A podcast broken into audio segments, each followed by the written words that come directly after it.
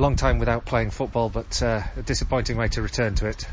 Very disappointing where, you know, it's, um, I think everything that could have gone wrong after 15, 20 minutes did go wrong. Um, don't want to make no excuses. Um, you know, it's three weeks since we last played at Boston. I would imagine that uh, Darlington will have had five or six games in that time.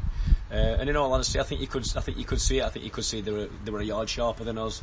Uh, they were, they were first for everything. They were more aggressive. I think the basics weren't even there for us today. I think, uh, you know, it's, it's middle of November and we played for, that's his fourth league game.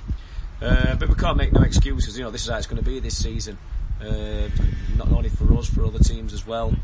But I thought we started all right, in all honesty, you know. And then John, I thought John Wafula looked an handful up front, and we were getting runners up and beyond him, and Mark Howard getting an half turn and playing forward. I thought we looked a threat, and then obviously, you know, is it the time? Is it the time out? Whatever it is, but he's felt his hamstring and he's had to go off, and then um, you know the, decision from the referee, which is I think they've said on the, on, on the goals when they've seen it on the TV that it's blatantly not penalty, it's a dive. He's come from blindside, looked for looked for him, and then fell over. And, and, and in all honesty, the, the penalty knocked the stuffing out of us. Uh, I thought we played with a lot of enthusiasm before that, but alarmingly, it knocked the stuffing out of us. And then obviously, uh, Gillies felt his. Uh, hamstring as well at half time, so we've had to make another change. And in all honesty, you know, he's glad, glad to see it end at bloody 90 minutes in all honesty. But we've got that in tank now and we need to lick his wounds, get training Thursday and back onto another tough test Saturday. There was, uh, it was a, a, obviously an evening of a few bright spots, but one of them was getting to see some game time for Andy Kelleher. Well, you've seen just in the short 50. I was trying to, I was desperate to try and get him on earlier, but we'd made, you, you know, they're obviously they're in the ascendancy at this time, Darlington.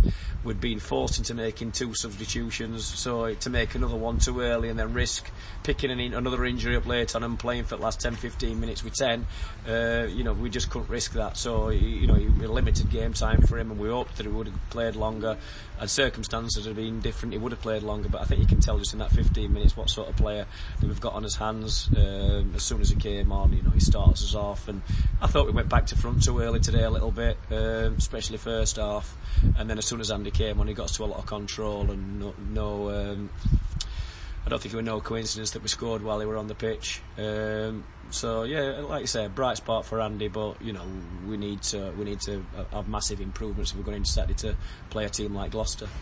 Yeah, so we chalk this one off to experience, but Saturday, of course, a, a really tough test. Team top of the league as well. Yeah, another tough test. Yeah, like you say, you know they are what they are. They're, they're well backed. They're, they're, one at favourites to, to go and get promoted this season. And uh, you know, there's no easy games in this. You look at Darlington, they they'll be back to make a playoff, and you know they've just beat Swindon two weeks ago. Um, comfortably, all honesty, and then they've had two games where they've mixed it up with personnel.